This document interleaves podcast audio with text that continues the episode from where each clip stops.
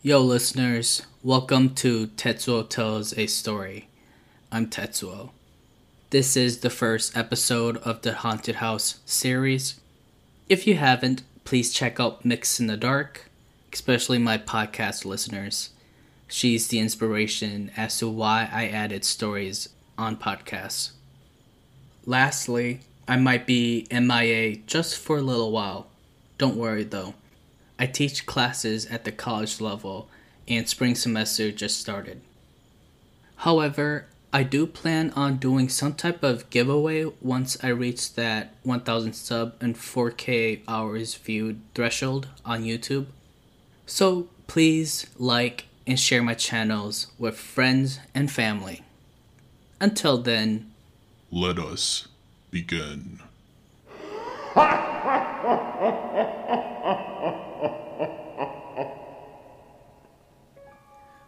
Story 1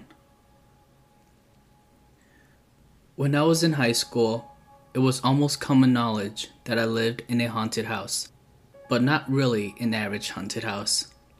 We always liked to call it a paranormal halfway house because we'd see aberrations of different people who would show up only a few times and then never be seen again.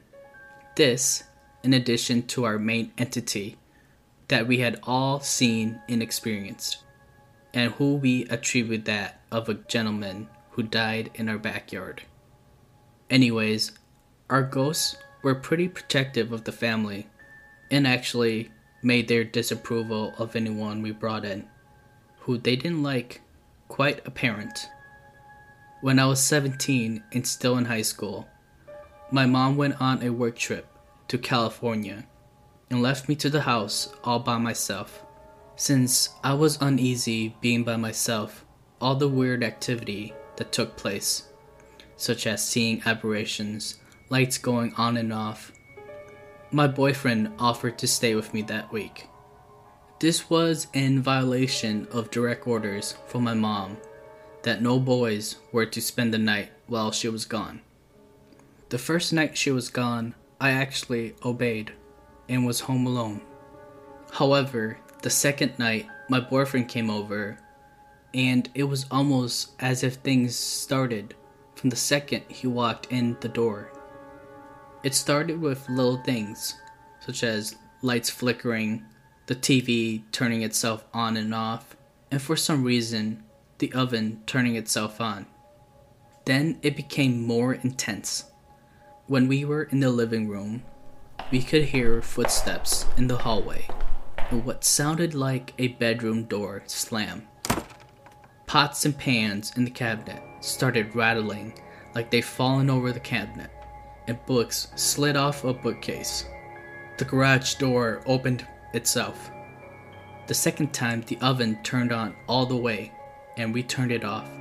I grabbed my poodle and walked right out to the front porch to figure out a plan.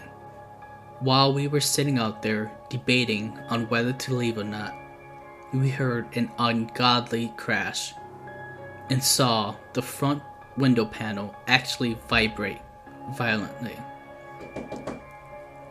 It was as if someone threw a basketball as hard as they could at the window right where we were standing, and there was not a living soul in the house, not even an animal. We took that as a sign as to what to do, and I called my mom, sobbing, and saying I'm not going to stay there that night.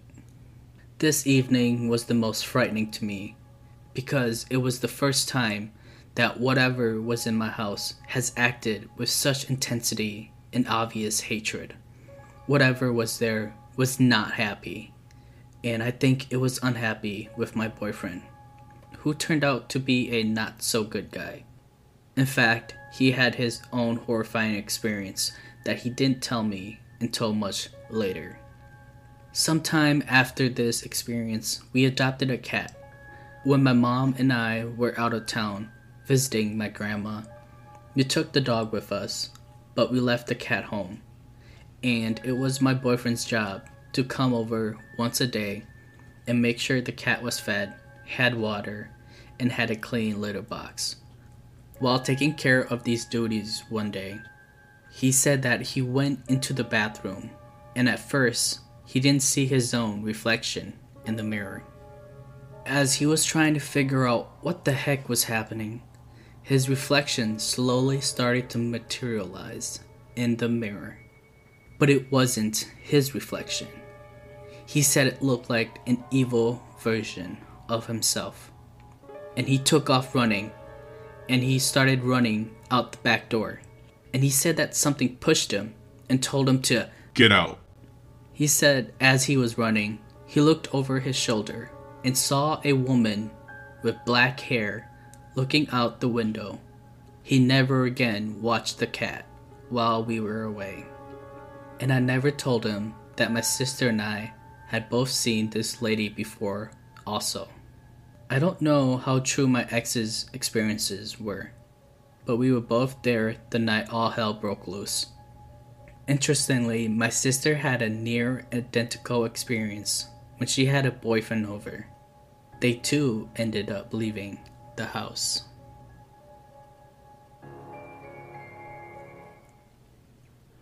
Story 2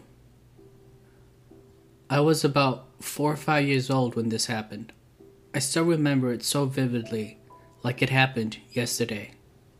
I had a cabin bed at the time, the kind that's like a bunk bed, but with a desk underneath. For some reason, I was sleeping at the bottom of my bed, where the dip was for the ladders. I just remember sleeping in my pile of teddies. I felt like someone was watching me, and in my dreams, my teddies were telling me I needed to wake up and move.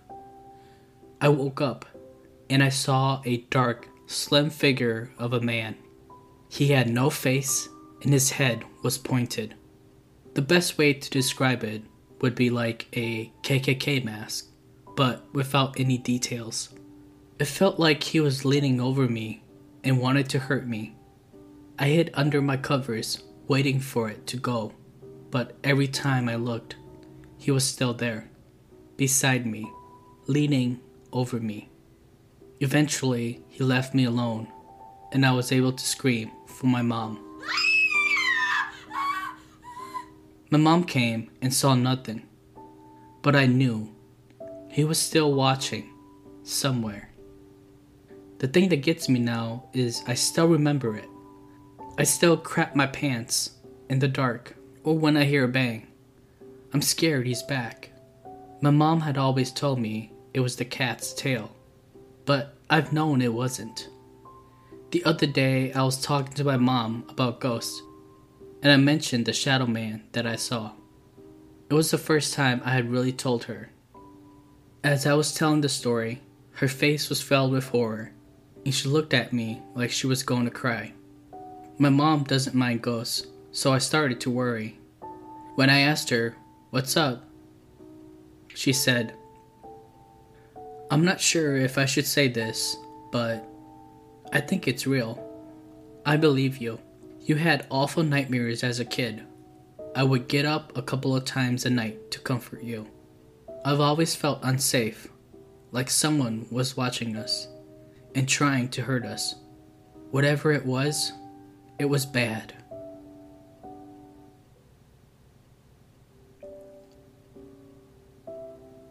Story 3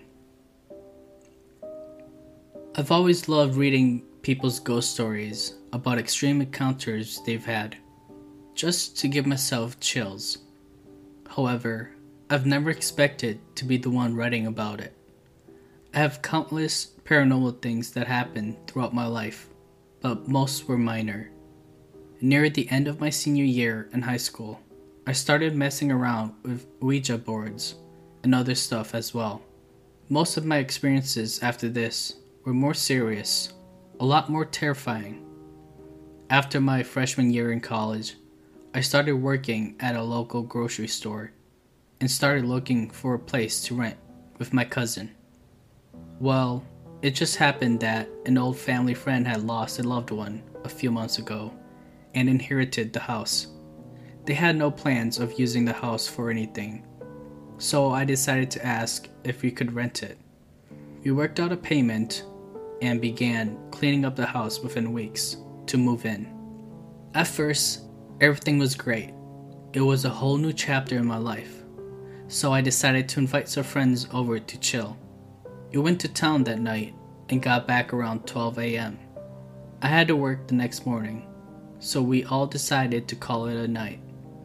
The next day, my friends went home before nightfall, and I found myself alone in the house as my cousin stayed out late most nights. As I was sitting on my computer that night, I felt uneasy, almost like someone was standing over my shoulder. I shook it off as exhaustion as it was getting late and I worked nine hours that day. The bedroom had a mini hallway, and the door to the bathroom was directly across from it. About two steps away, you were at the bedroom door. As I tried to sleep that night, I felt a presence that was standing at the bathroom door. A month had passed, and I could almost feel the presence every night. I was getting home from another afternoon shift at work, so it was already dark outside. I decided to brush my teeth and go to bed. I wish I hadn't.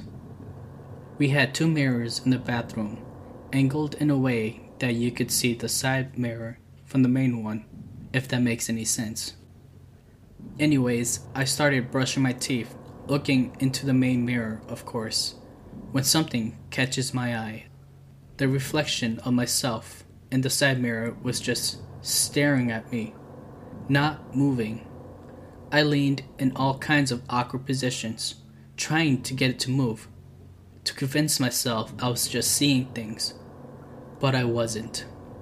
A few days after the mirror event, I was talking to one of my friends who spent the night at my house. I told him what happened, and he stopped for a minute.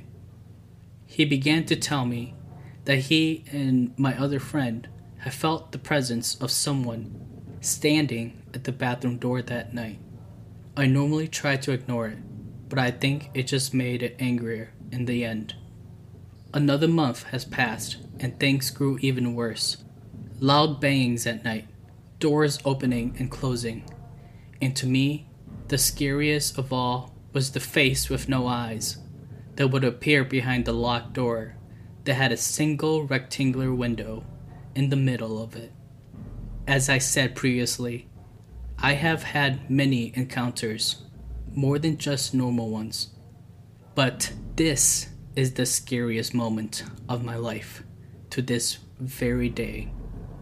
I went to bed with an uneasy feeling. The presence was standing right beside my bed, which it has never done before. I eventually fell asleep only to wake up at 6 a.m.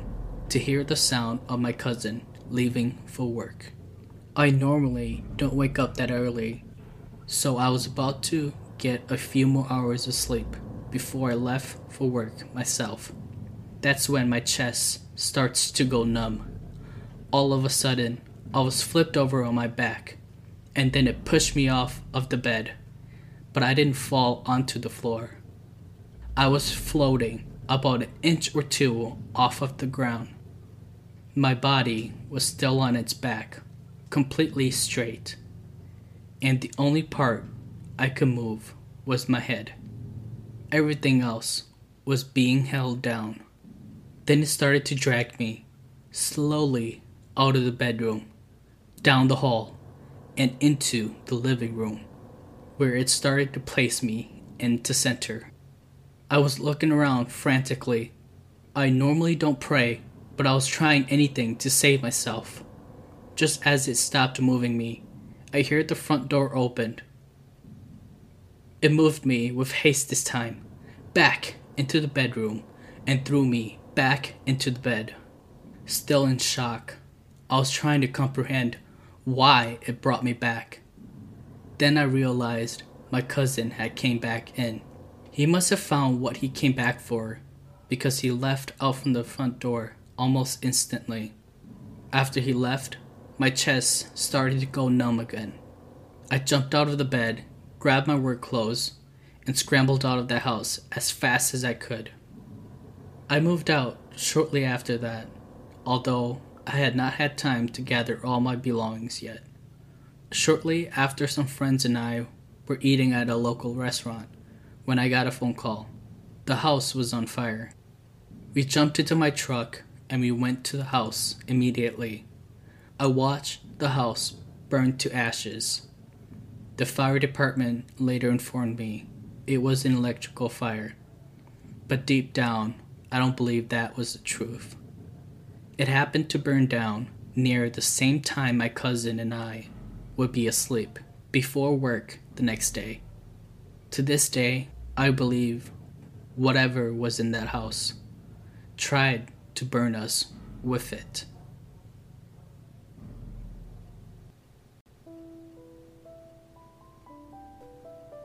Thanks everyone for listening in on these haunted house stories. If you enjoy these stories, remember to like, share, and subscribe to Tetsuo Tells a Story. Again, you can find me here on YouTube and podcast providers such as Anchor, Spotify, and Google Podcasts. Do you have a story to tell? Let me know and I can read it to the world. See you in the next episode. Thanks.